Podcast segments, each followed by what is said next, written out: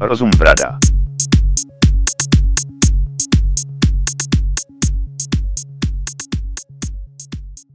Těpic, Těpic. vítejte u šesté epizody našeho podcastu Rozum Brada. Já jsem Lukáš A já jsem Filip.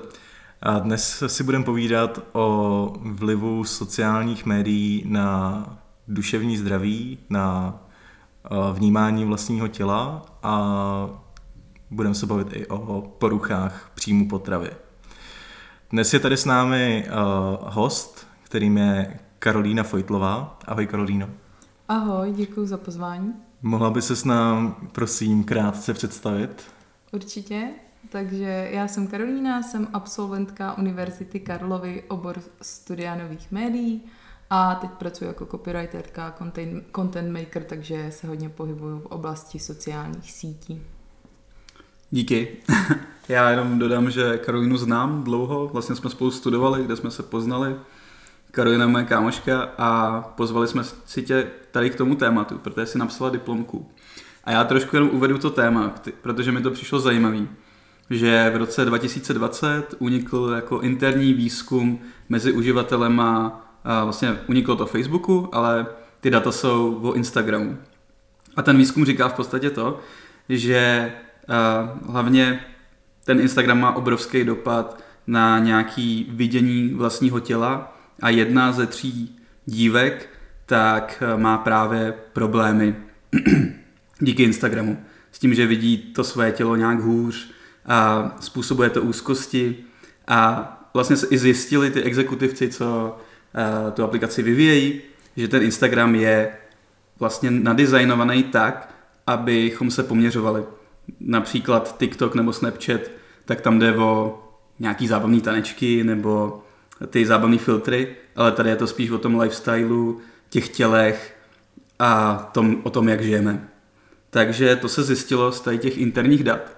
A Karolina napsala zajímavou diplomku, která se tomuhle věnovala částečně a můžeš nám to trochu přiblížit? Určitě. A já děkuji tady za ten úvod. Co se týká jako Instagramu jako vizuálního média, tak i, ten mám zahrnutý v diplomce. Jenom tak do, na úvod, abych řekla, o čem je ta diplomka. Týká se to vlastně vnímání obrazu vlastního těla, čemu se říká sebeobjektivizace, kterou, kterou ovlivňuje a, kterou, kterou ovlivňují nová média a dále má vliv na poruchy příjmu potravy. A s tím, co si tady říkáš, eh, vlastně souvisí, já jsem taky četla nějaké vlastně výzkumy v rámci té diplomové práce, eh, tak vlastně na Facebooku jedna třetina fotografií dívek, které je tam dávají, jsou eh, sexualizované, jsou objektivizované, což znamená, že vlastně ta dívka tam přidává fotky, kde je částečně odhalená nebo je v nějaké sexuální póze. Takže abych vysvětlila ten proces objektivizace, je to vlastně vnímání nebo nahlížení na tělo člověka jako na nějaký objekt touhy. Primárně to vlastně vzniklo s tím, že muži nahlíželi na ženy jako na nějaký objekt touhy, kdy byly nějaké jako tři, tři prvky toho, že buď muž eh, eh, přímo tu ženu nějak eh, oslovil nebo na ní nějak sáhnul, nebo ta sexuální objektivizace probíhala tím stylem, že ta žena zaslechla, že o ní třeba mluví jiné ženy, ale koukej, jaký má tlustý stehna. Ha. A nebo procesem právě vlivu médií. No a i ta média právě zapříčinila proces sebeobjektivizace, což je vnímání sama sebe jako toho objektu dojde k tomu, že vlastně já, když bych mluvila jako sama o sobě, jako o sebe objektivizované osobě, vnímám, oddělím od eh, tělesnou schránku od duševní schránky a vnímám se prostě pouze jako nějaký nástroj té touhy a ten nástroj upravuju tak, aby vlastně byl líbivý pro to pohlaví, kterému se chci líbit. Primárně to teda dělají heterosexuální ženy, ale může se to dotýkat o, kohokoliv, mužů, žen v jakémkoliv věku, homosexuálních. Je to jedno. No a co vlastně je spouštěčem toho, že chceme hrát tady tu hru? Je, jsou tam, jako co jsou ty motivace? Je to jenom to, že chci se líbit někomu, nebo chci se zalíbit té většině? O, no, Samozřejmě primárně to je o tom, že se já chci někomu zalíbit, ale ty spouštěče jsou v tom, jak je na mě kladen ten společenský nárok, ten nátlak toho, jak já mám vypadat. Neustále jsou okolo nás obrazy toho, co je teďka společensky přijatelné. A netýká se to jenom vlastně toho obrazu, který nám ukazují, já nevím, reklamy, časopisy, sociální média, influenceři, ale to, jak člověk vlastně vypadá v dnešní době, určuje i nějaký jeho ekonomický status.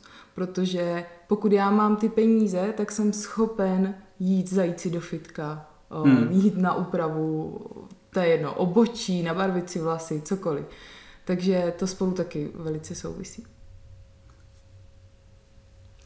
A co bychom třeba mohli udělat pro to, abychom se těmhle vlivům vyhnuli? Když budu denní uživatel Instagramu, tak uh, jak se předtím vlastně můžu nějak chránit? Hmm. Když budeš denní uživatel Instagramu, jak se budeš chránit před tím, aby tě někdo jiný objektivizoval, nebo aby ty sám sebe nese, nesebe objektivizoval? O, to druhý.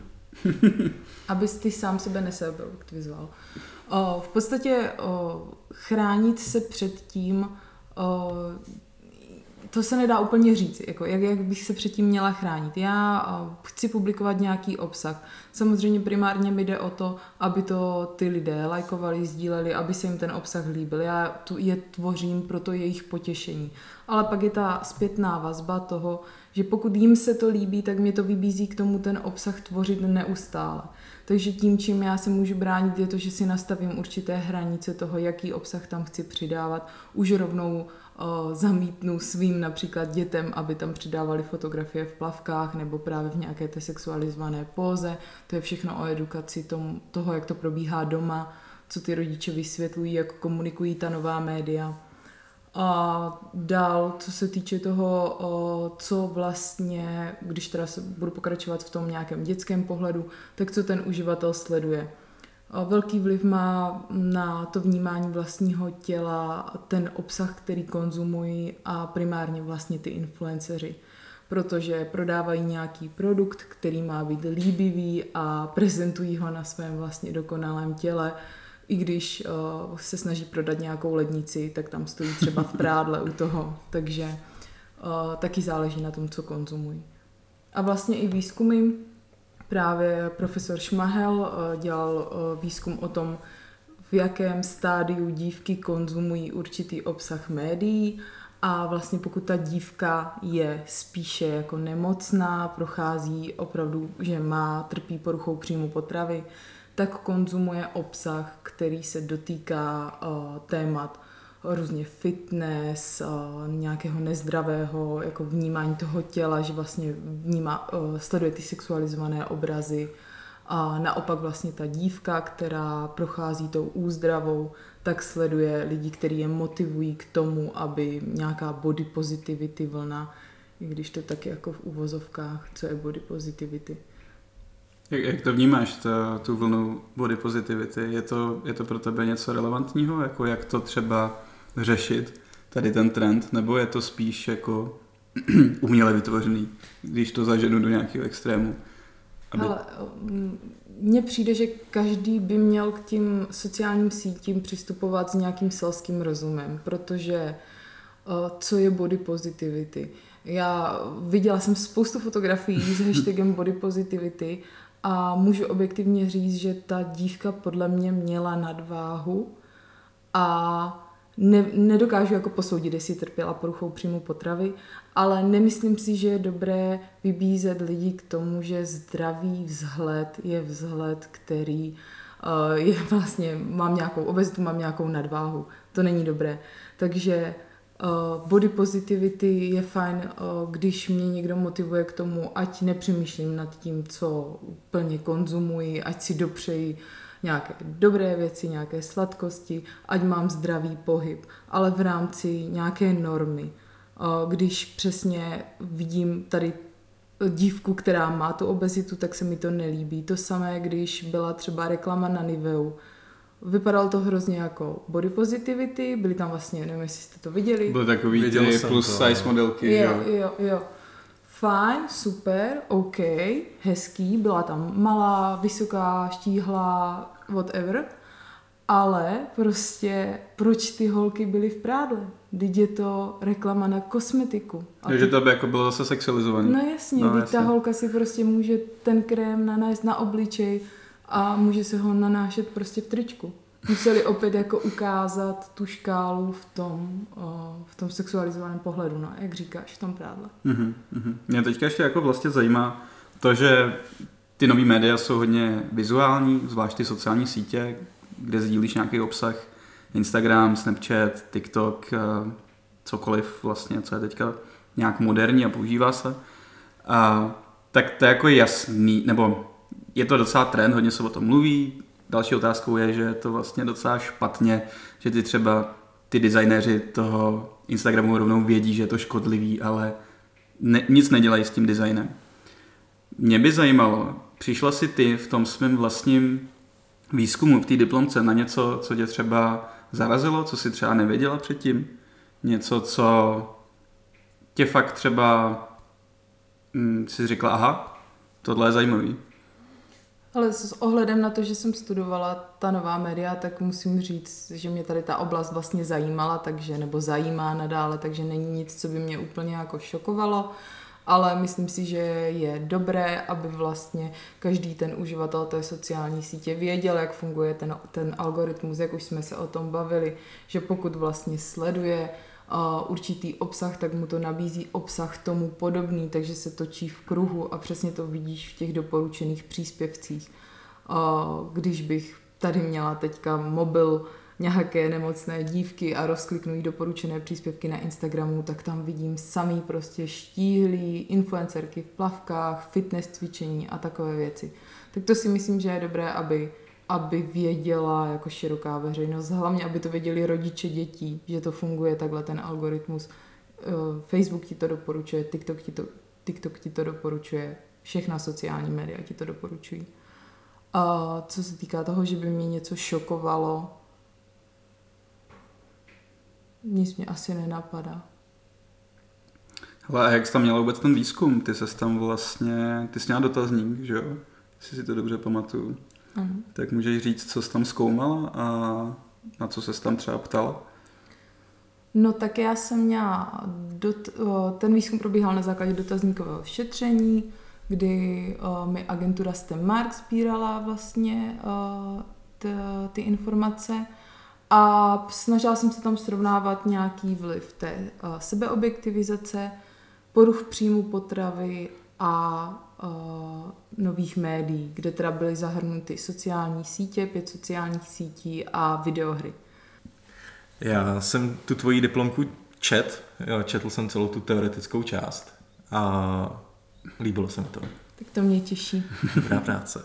A zaujaly mě, mě tam dvě věci. První, jak jsi zmínila, ty algoritmy, jak fungují. Já jsem věděl, jak fungují teda, protože nejsem na internetu úplně první den, ale uh, zaujala mě ta myšlenka, že kdyby vlastně tahle informace byla součástí nějaký mediální gramotnosti, že by ty lidi uh, si podle toho nastavili nějaké očekávání a mohlo by to pomoct k tomu, že by se na to dívali uh, víc kriticky. A třeba moje osobní zkušenost, nebo to, jak se na to dívám já, je ta, že když mi to tam hází nějaký ty doporučené příspěvky a jsou tam úplně uh, nabušený borci a prostě holky, které mají na sobě uh, 10 deka tuku, tak si říkám, že vlastně se s těmi lidmi nemůžu porovnávat z toho důvodu, že oni se tím jako živějí na full time tím, že vypadají dobře. A když něco děláš, To máš prostě, jenom na part time. přesně tak. Já to mám jako vedlejšák. Ale že když vlastně něco děláš a živíš se tím, Sezónní práce. tak si v tom zákonitě lepší než lidi, kteří to dělají o své volno třeba, že jo? Jo, ale samozřejmě to dochází tobě, ale když se budeme bavit o dětech, který nemají tu mediální gramotnost, nemají pořádně ani ve školách nějakou mediální výchovu, která by jim tohle vysvětlila, tak pak se přesně dostane ta holka nebo ten chlapec do té terapie a tam mu musí vysvětlovat terapeutka, že to, co vidí, není realita. Že to, co vidí, ten člověk věnuje jenom čas tomu, jak vypadá, jenom čas tomu, že se fotí, jenom čas tomu, že se natáčí a pak má peníze na to, aby ještě vypadal líp. Takže vlastně ty děti nemají vůbec ponětí o tom, že, můžu, že to, co se jim ukazuje, není prostě realita. A to, podle mě, to je podle mě dobrý říct tady, že chybí ve školství pořádná nějaká mediální výchova, aby tohle děti uměly a dokázali odlišovat zdravým rozumem, co je realita a co realita není. Protože to mi i vyplývá z toho výzkumu.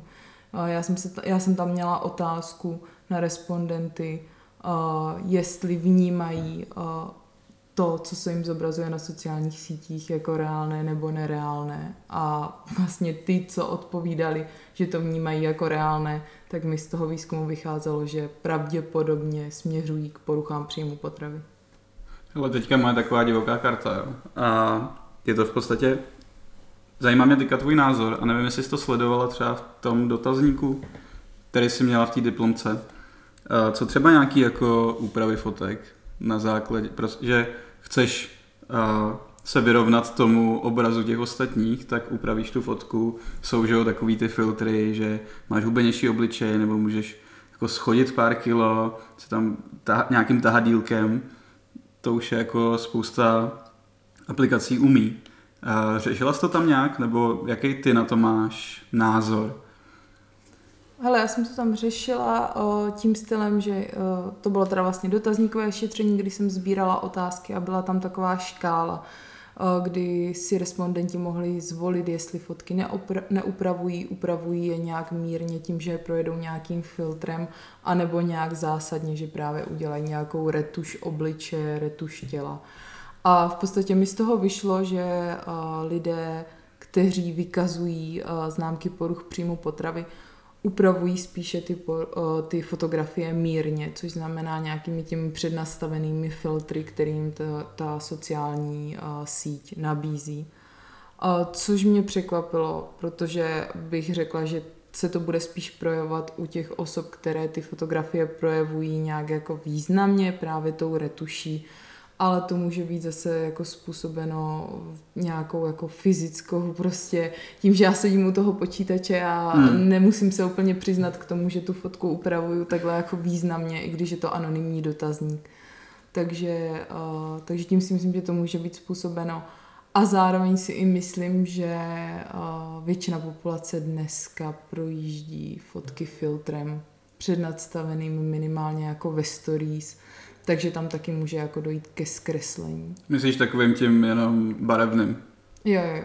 Který je vlastně zahrnutý taky v tom výzkumu. I ten nejjednodušší vlastně filtr, který ti nezmění úplně vzhled toho, jak vypadáš, tak je mírná úprava fotografie v tom výzkumu. Mm-hmm, mm-hmm. Jo. To je otázka asi klidně pro vás oba. Myslíte si, že by třeba uh, mělo být uh, součástí těch sociálních sítí uh, povinnost označovat nějaký ty úpravy, které tam byly provedeny?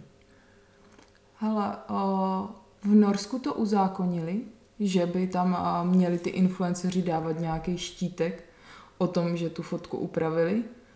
A já si myslím, že by to tady taky mohli zavést. Proč ne? A Filipe, co si myslíš?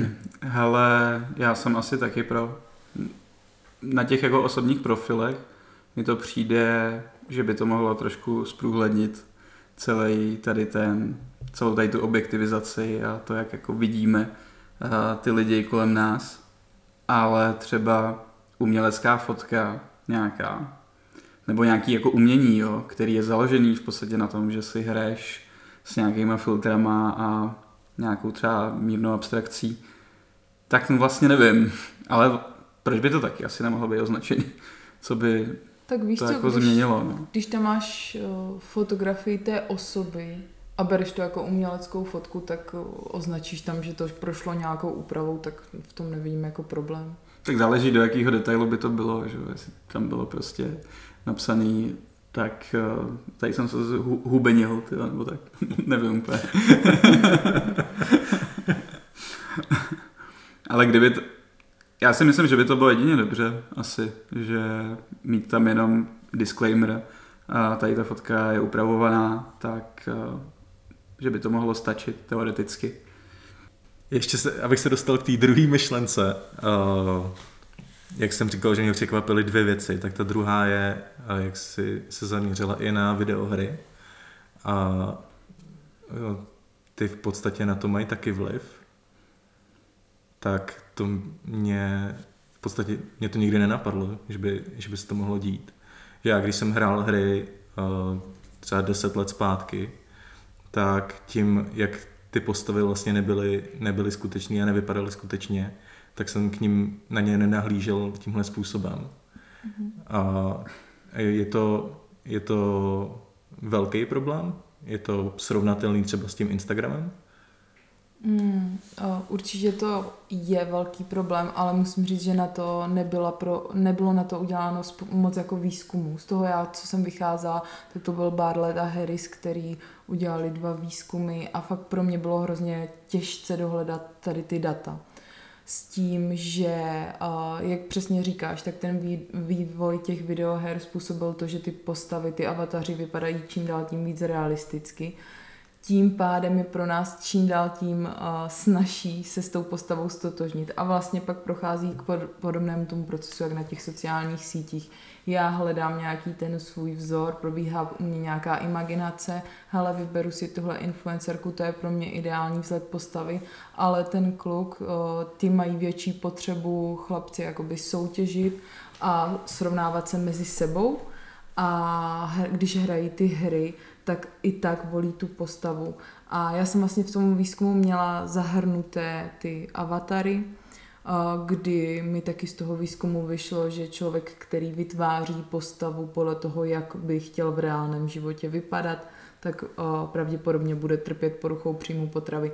Stejně tak se pak cítí lépe, když za tu postavu hraje a vlastně uniká do toho virtuálního prostředí. Stejně tak jako u těch sociálních sítích. Ono se to může zdát jako zdánlivě odlišné větve, ale v podstatě tam probíhá k tomu stejnému procesu. Akorát eh, na těch sociálních sítích mám reálné postavy, když to u těch videoher jsou to ty avataři. A teď mě zajímá taková otázka do pléna, jo, protože vím, že jsi to třeba neskoumal, ale neděláme to v podstatě jako všichni z nějakého evolučního hlediska, že se potřebuješ poměřovat s těma ostatníma, nebo porovnáváš se s těma ostatníma a jenom ty socia- a děláš to, že je to ve filmech, je to ve hrách, je to na sociálních sítích, i v realitě, že jdeš třeba po ulici, ale ty sociální sítě jsou jenom v podstatě jako, jak bych to, jak bych to řekl, eh, tam těch obrazů máš stovky za minutu třeba. Když to v realitě, tak jo, dobře, můžeš jít po nějakém plném náměstí, ale není to tak intenzivní. Mm-hmm. No, určitě to děláme všichni. Uh, souvisí to s tím, že tady je potřeba oddělit ten proces sebeobjektivizace s těmi poruchami příjmu potravy. Jakoby já, když procházím tím procesem sebeobjektivizace, tak to na mě nutně nemusí mít ten vliv. Může to u mě vyvolat nějaké emoce hamby, nějaké emoce úzkosti, pak dál to může přecházet do nějakých duševních poruch, jako jsou deprese a ty poruchy příjmu potravy. Ale já nutně, když tím procesem procházím, tak nemusím pocitovat uh, primárně ty negativní emoce. V rámci toho výzkumu to spolu koreluje, tady ty hodnoty, ale uh, nemusí to jako nutně zapříčinit něco, co ti jako změní takhle zásadně život. Hele, a teď by mě Kája zajímalo, jak tady tu vlastně to pohlížení na to vlastní tělo ovlivnil covid, protože byli jsme zavření doma, hodně jsme měli času, hlavně mezi těma prvníma lockdownama na to koukat na ty sociální sítě, protože se nemohlo ven a já jsem třeba, když jsem psal svoji, svoji diplomku, tak, tak vím, že hodně mladých bylo třeba v depresích, trpěli nějakýma úzkostma, ale už jsem nešel za to, jestli to bylo způsobený třeba uh, nějakýma těma aplikacema, který ti právě dávají nějaký ten pozitivní obraz, uh, body image a podobně. Takže jak to ovlivnil COVID? O, tak COVID, já bych se teda primárně vyjádřila k těm poruchám příjmu potravy, co se o, v podstatě stalo tady v té oblasti. Je to, že se začaly čím dál tím častěji objevovat takové méně známé poruchy příjmu potravy, jako je bigorexie a ortorexie, což je vlastně nadměrné, nějaké nezdravé cvičení a naopak pak, nebo naopak k tomu doplňující ta ortorexie je zdravá strava, kdy vlastně vyřazují spoustu jídel ze svého jídelníčku ty osoby a až si nakonec tím ubližují tím, že některé věci nekonzumují. A je to podle mě způsobeno tím, že vlastně člověk, který tráví spoustu času doma, tak právě konzumuje spoustu těch sociálních sítí a soustředí se sám na sebe a pracuje s tím časem pro sebe, takže více nás začalo cvičit a hlídat si to, co jí. Takže, takže tak. Ale a jaký ty k tomu osobně máš vztah? Vnímáš, že tady ty vlivy na tebe působí?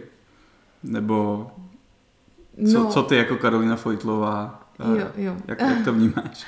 Já to vnímám tak, že to na mě působí. Já vlastně hodně pozoruju to, co působí na to, jak vnímám obraz vlastního těla, protože jsem si sama prošla poruchou příjmu potravy, proto mě tady to téma i vlastně zajímá a zabývám se ním dále.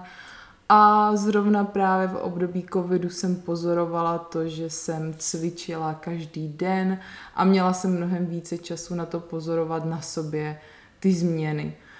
A důležité je tady v tom si uvědomovat, co je zdravé, co je v normě a co je nezdravé, protože představit si, co je nadměrné cvičení, je jako velice těžké. Hmm, jasně ale uh, člověk si to uvědomí, když vlastně myslí jenom na to, že si musí zacvičit potom, když si dá jídlo. Nebo cvičí, uh, když vlastně to tělo má regenerovat, tím pádem přes bolest nebo přes nemoc. Tak tohle jsou jako takové výhružné faktory. Mm-hmm. Ale a ty jsi teda zmínila tu svoji zkušenost, nebo že jsi prošla tou poruchou. Co ti, co ti pomohlo se z toho dostat? No, tak uh, Určitě to byla terapie, kterou, eh, kterou jsem podstoupila a, a myslím si, že všechno chce čas. To, co mě pomohlo osobně, bylo pracovat jinak s tím, jak se právě na sebe dívám. A prošla jsem si tím, že jsem měla zrušený Instagram hlavně několik let, takže teď ho mám čerstvě, snad ani ne rok. A právě tím uvědoměním si toho, jaký ten obsah konzumuji, co konzumuji a hlavně uvědomění si toho, proč to dělám, co mě k tomu vede. To, to si myslím, že každý, kdo si tím prochází, musí přemýšlet nad tím, které faktory to u něho způsobily a těm se vyhnout do budoucna. Mm-hmm. Ale a jak se třeba cítila v té době, když, eh, když si to řešila? Když si třeba otevřela ten Instagram? Jak to na tebe působilo?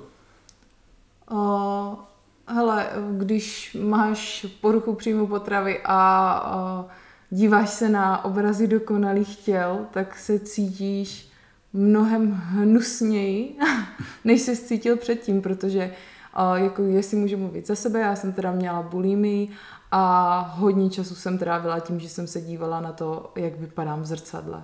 Pokaždé, když jsem prošla, tak jsem se zastavila noční můra pro mě byla podívat se na váhu, jako kolik vážím úplně šílený a podívat se na to, že jsou lidi, kteří vypadají tisíciprocentně líp než já, mi způsobovalo takový úzkostí, že jsem se rozhodla, že to prostě dělat nebudu a tu sociální síť jsem si kvůli tomu vlastně zrušila. Nebylo to ani z popodu terapeutky, i když vím, že třeba v centru Anabel k tomu takhle přistupují, že můžou třeba navrhnout i zrušení těch sociálních sítí. Bylo to z popudu mého, ale protože jsem se snažila vnímat ty faktory a snažila jsem se vyléčit, no. Mm-hmm. Ale můžeš mi nějak třeba popsat, jak ta terapie probíhá? Jenom samozřejmě v nějakým jako vyšším detailu stačí, jo, nemusíš mm-hmm, podrobně. Mm-hmm. O, no, tak já můžu za sebe říct, já jsem celku otevřený člověk, takže u mě to šlo docela rychle, že jsem se dokázala bavit o tom, co dělám a proč to dělám a teda konkrétně jak často třeba zvracím, že myslím si, že u jiných pacientek to může být jako náročnější téma, že i před tou svou terapeutkou něco tají, což já jsem úplně jako nedělala, mě pomohlo to se z toho vypovídat ale vlastně probíhá to tím stylem, že si s tou terapeutkou sedneš, nebo já jsem měla teda ženu, může to být i terapeut, a povídáš si s ním vlastně o tom, co teda děláš, jakou tu poruchu příjmu potravy máš a jak se jí vyhnout. Nějaký jako takový druhý efekt toho je, že ty přicházíš na tu příčinu a hledáš ji sám v sobě ale primárně ten terapeut se ti snaží pomoct v tom, abys to nedělal. Takže my jsme třeba právě řešili, kde zvracím jako třeba nejčastěji a já jsem nad tím přemýšlela a říkala jsem si, OK, tak tady na to místo nebudu chodit, nebo mm-hmm. jak nad tím jídlem přemýšlím. Uh, nebo já jsem měla třeba seznam zakázaných potravin. A tak třeba jsme se domluvili s terapeutkou, že jednou týdně si můžu domlu- dovolit nějaký sladký pečivo. A pro mě to bylo jako úkol, že jsem to splnila, že jsem teda snědla ten nějaký dortík nebo koláček a měla jsem vlastně radost z toho, že plním ty úkoly, které mám nastavený. A tím vlastně se to stupňuje, že jo, ty úkoly jsou další a procházíš tou léčbou, no. Mm-hmm, jo, díky, že se tady s tím takhle chceš, nebo svěřuješ. Hele, seznam zakázaných potravin, jak si to mám představit? To jako nosíš v hlavě, nebo si to fakt jako sepíšeš co nechceš jíst? O, tak já jsem to měla třeba v hlavě a myslím si, že i ty a, asi ostatní pacienti to mají hlavně v hlavě.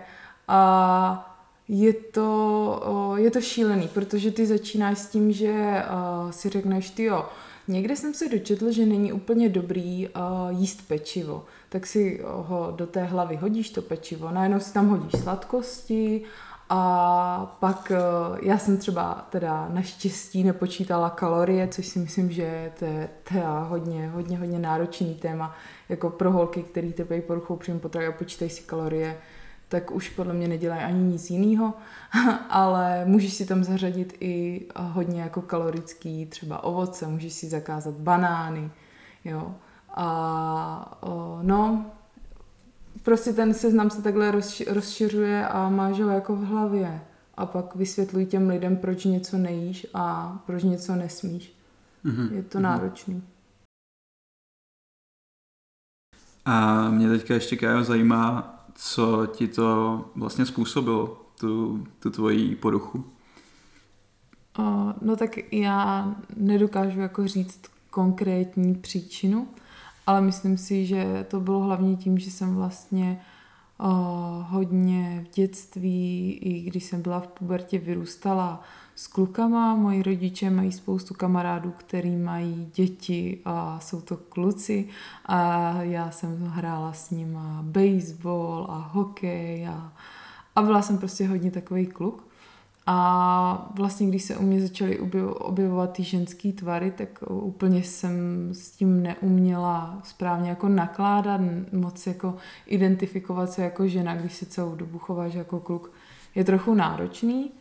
A pak vlastně takový to, když moje kamarádky začaly chodit s klukama a já jsem chtěla taky začít chodit s klukama, tak jsem se začala o to svoje tělo vlastně starat jiným způsobem, upravovat ho tak právě, aby se mi líbilo a v té době jsem hodně začala cvičit a zhubla jsem asi tak k deseti kilům. Měla jsem přítele a ta váha se mi zastavila, ale ten můj přítel mi jako chválil, jak mi to sluší, jak jsem hezká a já jsem vlastně chtěla ještě víc, ale už jsem nevěděla, jak toho mám dosáhnout nějakou zdravou cestou, tak jsem se uchýlila vlastně k tady k těm nezdravým praktikám. Ale chtěla bych říct, že vlastně to může u hlavně teda adolescentních uh, dívek, chlapců způsobit jakákoliv jakoby průpovídka. Nemusí to být úplně nějaká vážná věc, která se vám v životě stane, ale prostě poznámky typu hele, ty si krev a mlíko, nebo jo, ty tvoje boky, to jsou takový madla lásky, nebo tak, prostě jsou lidi, kteří jsou k tomu citlivější, nebo právě třeba lidi, kteří mají v rodině poruchy příjmu potravy, tak uh, mají mnohem větší riziko to, když třeba tím trpěli rodiče, že tím budou trpět i ty děti. Hmm. Takže je potřeba dávat si na to pozor. S tím ohledem, i když to vlastně tady těm lidem řeknu, tak jednou z poruch příjmu potravy je i vlastně psychogenní přejídání a člověk právě zahání ten stres nebo tu úzkost tím, uh, že se vlastně nají. Je to závislost na jídle, stejně jako třeba na alkoholu a pak právě je obézní, až morbidně obézní a na to je taky potřeba dávat si pozor, že i tohle je jako porucha příjmu potravy. Já jsem se chtěl ještě zeptat v souvislosti s tím procesem objektivizace a sebeobjektivizace, jestli bychom si na to měli dávat pozor i v každodenním životě. Když třeba přijdu do kuchyňky v kanclu a vidím tam kolegyni, jestli jako je v pohodě jí říct, že jí to dneska sluší. Nemyslím to nějak uh, sexuálně, jenom prostě jako kompliment. A uh, jestli to může uh, vést k těmhle procesům a jestli je to něco, na co bych si měl jako v každodenním životě dávat pozor, anebo jestli by tohle už bylo nějaký moc velký sebepozorování, který není možný dlouhodobě dělat na každodenní bázi. Tak nemyslím úplně sebepozorování, ty pozoruješ asi tu svou kolegyni. Ale... Ne, myslím uh, je sebepozorování ve smyslu, co říkám ostatním lidem. Jo takhle, že ty vnímáš Jestli... sám sebe, jakým podáváš informace, to, to, co jim jako komunikuješ. Jo, chápu to. O, no jasně, to je uh, hlídat se v tom, co řekneš. Kolikrát kdo z nás prostě pláce někde jakou hloupost. To je šílený, nemůžeš prostě hlídat každý svoje slovo, jsme jenom lidi a děláme chyby. A to, že řekneš někomu sluší, že mu to sluší, je vlastně uh, tvoje vlastní iniciativa. Ty máš pocit toho, že chceš někomu říct, že mu to sluší. To, jak to vnímá ta osoba, tak ty na to nemáš žádný vliv. Ty zněl tu potřebu to té osobě takhle podat ale záleží, jaká je ta osoba a v jakém je zrovna rozpoložení. Může se stát, že opravdu bude na hraně těch poruch příjmu potravy a když jí někdo řekne, že jí to sluší, tak to bude cítit jako něco, co se jako dotýká její duše. Hele, já jsem si ráno řekla, že mi to nesluší a on mi řekl teď, že mi to sluší, myslí to ironicky a dotkne se mi to a může to ve mně něco spustit nebo to může u mě zhoršit ty stavy jako co se týče mě osobně, jak to vnímám, tak pro mě by bylo lepší najít si konkrétní věc, zaměřit se na konkrétní věc, pochválit konkrétní věc. Mně se dnes líbí, jak jsi učesala vlasy. Uh, ty máš hezký tričko, to máš nový, ať vlastně můžete spolu dál jako rozvíjet tu konverzaci. To, že když řekneš, že to někomu sluší, tak je to hodně obecné a široké a každý si to může převzít po svém a vlastně kolikrát, ve většině případů bych asi tuhle frázi brala jenom jako ze slušnosti. Že to nemyslíš vlastně vážně. Mhm. Takže nemusíme tady zavádět 1984 a omezit se jenom... Zavádět. omezit se jenom na nějaký čistě pracovní témata. Myslíš si, že takovýhle jako mezilidský interakce jsou jako v pohodě teda. Určitě, jako ty máš tu potřebu to sdělit, jak jsem říkala. Ty to klidně sděl, ale ty nevíš, jaký to bude mít dopad, ale ty se nemůžeš hlídat v tom, No právě jako jestli, bych se, jestli by se lidi nad tím neměli víc zamýšlet a být jako víc jo, empatický v tomhle ohledu. Ano, lidi by se měli zamýšlet na tom, co říkají, ale na věcech, které uh, jako mají větší dopad, takové, jako sluší ti to, je fakt hodně obecné. Jo, když to, kdybych ti řekla, já nevím, ty jsi přibral, tak to už si myslím, že proč jako by mě měl někdo říkat, že jsem přibral. To je, za prvé to nemůže vědět, za druhé jsem si prostě oblíkl třeba větší svetr, nebo prostě to, to toho člověka jako už urazí. Tady v tom ohledu si myslím, že by měl člověk jako vážit slova jako, abych to trošku narušil, já jsem si vzpomněl, jak jsem kolikrát jako v nějakém dospívání přijel k babičce A ona mi řekla, nějak se se spravil Filipku. Mě to prostě jako hrozně zasáhlo, jo, No, jako v tu jasně. chvíli. Jasně. A kolikrát je to jedna z věcí, kterou si vlastně s babičkou pamatuju, jenomže mi říkala, že jsem prostě stloustul. To. Hmm. A, a je mi to jako docela líto, no, zpětně. Víš, jak já jsem nesnášela, když mi naši říkali, že jsem pořádná ženská. Já jsem si říkala, pořádná, že taková neprojde ani dveřma. Hm. Víš? A to je přesně to ono, že ty kolikrát ty slova tě tak strašně zasáhnou a ten člověk si to neuvědomí. Oni to nemyslí zle, ta babička to nemyslí zle. Já vím, no, jako proto jí to jako ani nezazlívám, jo, nebo... Ale to je právě nějaká ta její životní zkušenost a moudrost, že ona už je tady na ty věci povznesena. Ale neuvědomuje si, že člověk v tom tvým věku vnímá tady ty slova úplně s absolutně jinou váhou.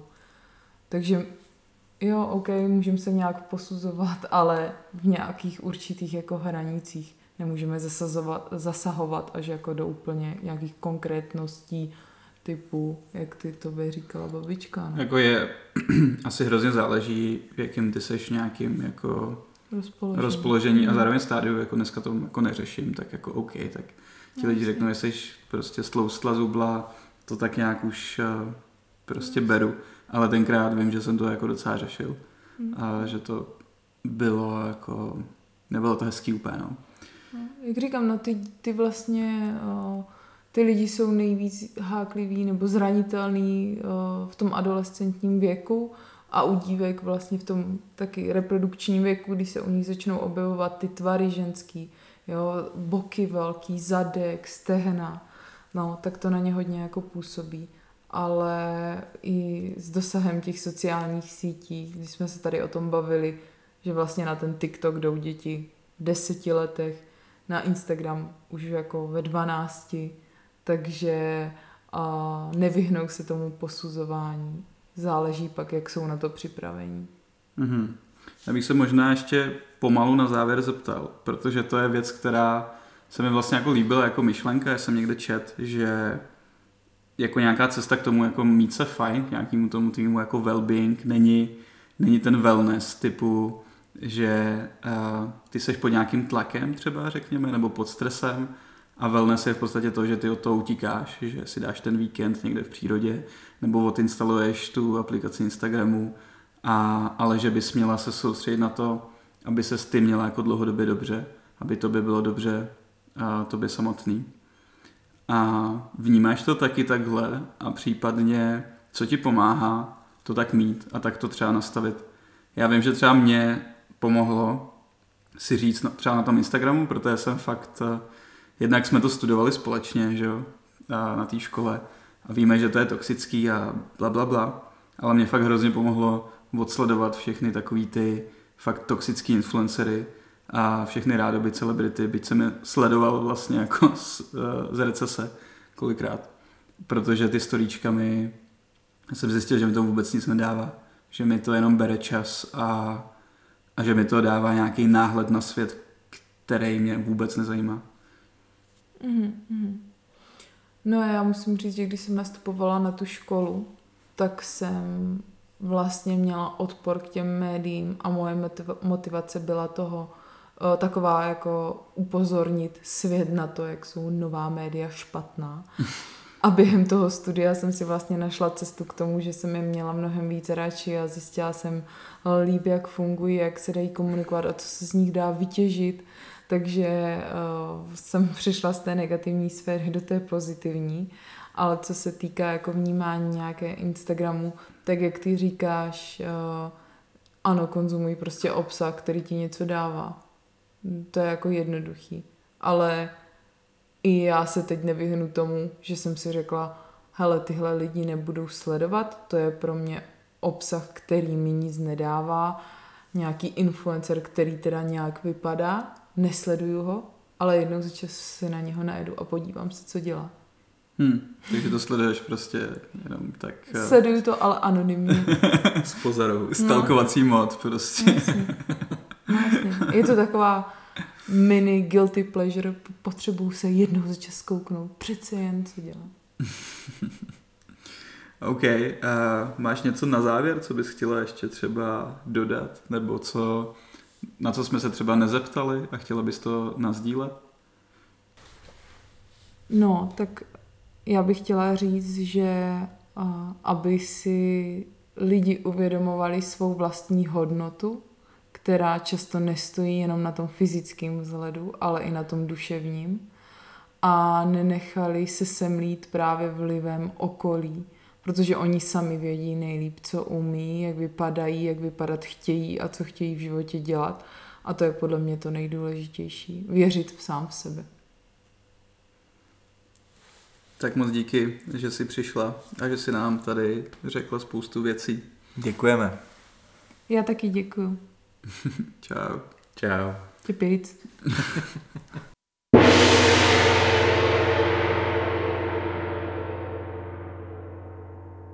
Tak jo, tak díky, že jste doposlouchali až sem. Dneska to bylo super s Kájou a my bychom chtěli zmínit něco, na co jsme vás posledně nalákali a je to vlastně merch, který jsme si připravili.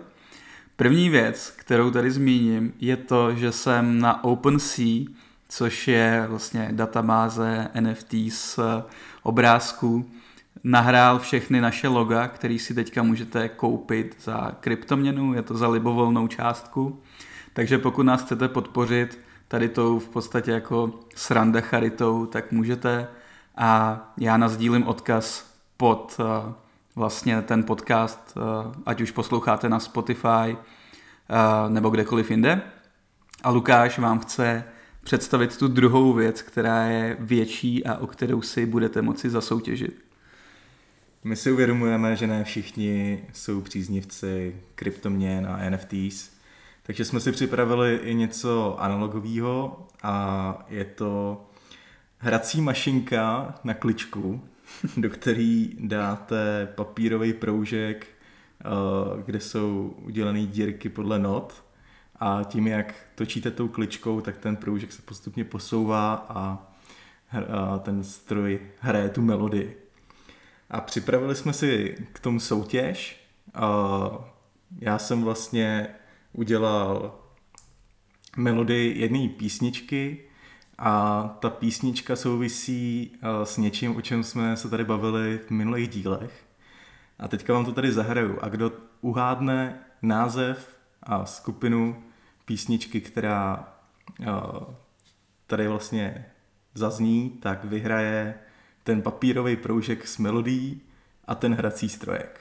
A já ještě, abych to trošku dál zapromoval, tak v tom balení budou ještě další proužky, který si pak můžete vyděrkovat uh, takovou děrkovačkou, která k tomu bude přibalená a můžete si tam dát další melodie, kterou tady ten strojek bude umět přehrát a jak Lukáš zmínil, tak je to věc, která souvisí s náma a kdo nás trošku zná, tak možná bude tušit. Každopádně vyhraje to ten, kdo to fakt typne a bude první.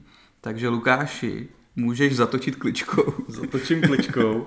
A tipy posílejte na náš e-mail rozumbrada1991 at gmail.com Případně na můj Instagram Filip Stochl. Jdeme na to. Rozjeď to.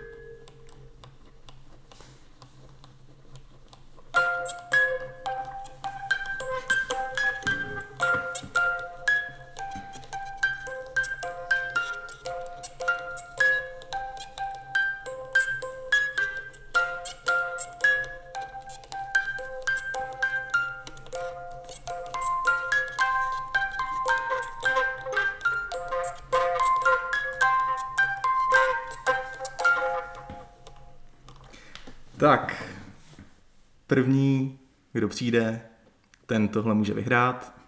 A jenom pro představu, vyděrkovat tenhle ten segment mi dneska zabralo hodinu a půl, takže doufám, že výherce si toho bude patřičně vážit a z druhé strany jsme podepsaní, takže to bude mít sběratelskou hodnotu ve chvíli, kdy budeme mít třeba 50 tisíc odběratelů.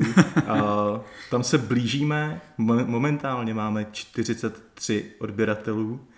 Všem vám moc děkujeme a zbývá nám ještě sedm lidí do našeho cíle, který jsme se stanovili a myslíme si, že jsme na dobré cestě, takže pokud nás ještě nesledujete, tak, tak prosím učiňte na Spotify, udělá nám to velkou radost. A samozřejmě sdílejte, pokud se vám náš podcast líbí a pokud se vám líbí témata, tak nám udělá radost, když to budete dál doporučovat a nám zase udělá radost, když dosáhneme té padesátky co nejdřív. Takže moc díky, mějte se. Čau. Čau. Čau. Rozum brada.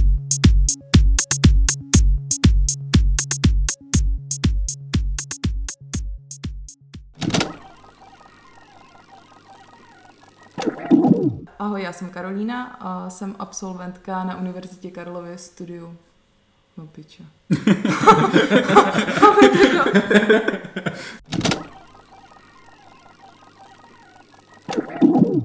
Uděláme Patreon, ať si lidi složí. Složte se nám na hosta do podcastu. No a vy nemáte nějaký to harmonogram? Jako, Jako, že to lepíte, jako, přijď, prosím tě, přijď. no, Jakože tak to, to zrovna bylo. No. Jakože s tím se bavit. jakože kdybys nepřišla, tak nevím, o čem se budeme bavit. Protože jsme měli natáčet už minulý týden a museli jsme to odložit, protože jsme nic nepřišli. My jsme měli takovou tvůrčí pauzu trochu, ale chceme udělat nějakou strategii. Ne, tak já mám nějaký témata, ale Filipovi přijde moc obecný. No, tak on tady sedí a říká, mohli bychom se bavit třeba o věcech, co nás serou. Mě serou třeba psy.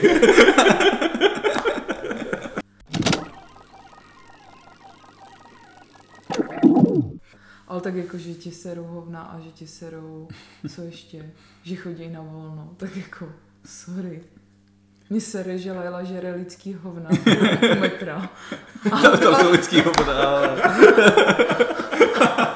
Chodí tam taky lidi na volno. Co mám udělat? Jo, každý košík, ty vole. To už máme. A příště bude antivax speciál. S Danielem Landou. Kdo, Kdo bude hrát Daniela? Se záznamu. to se stříháme.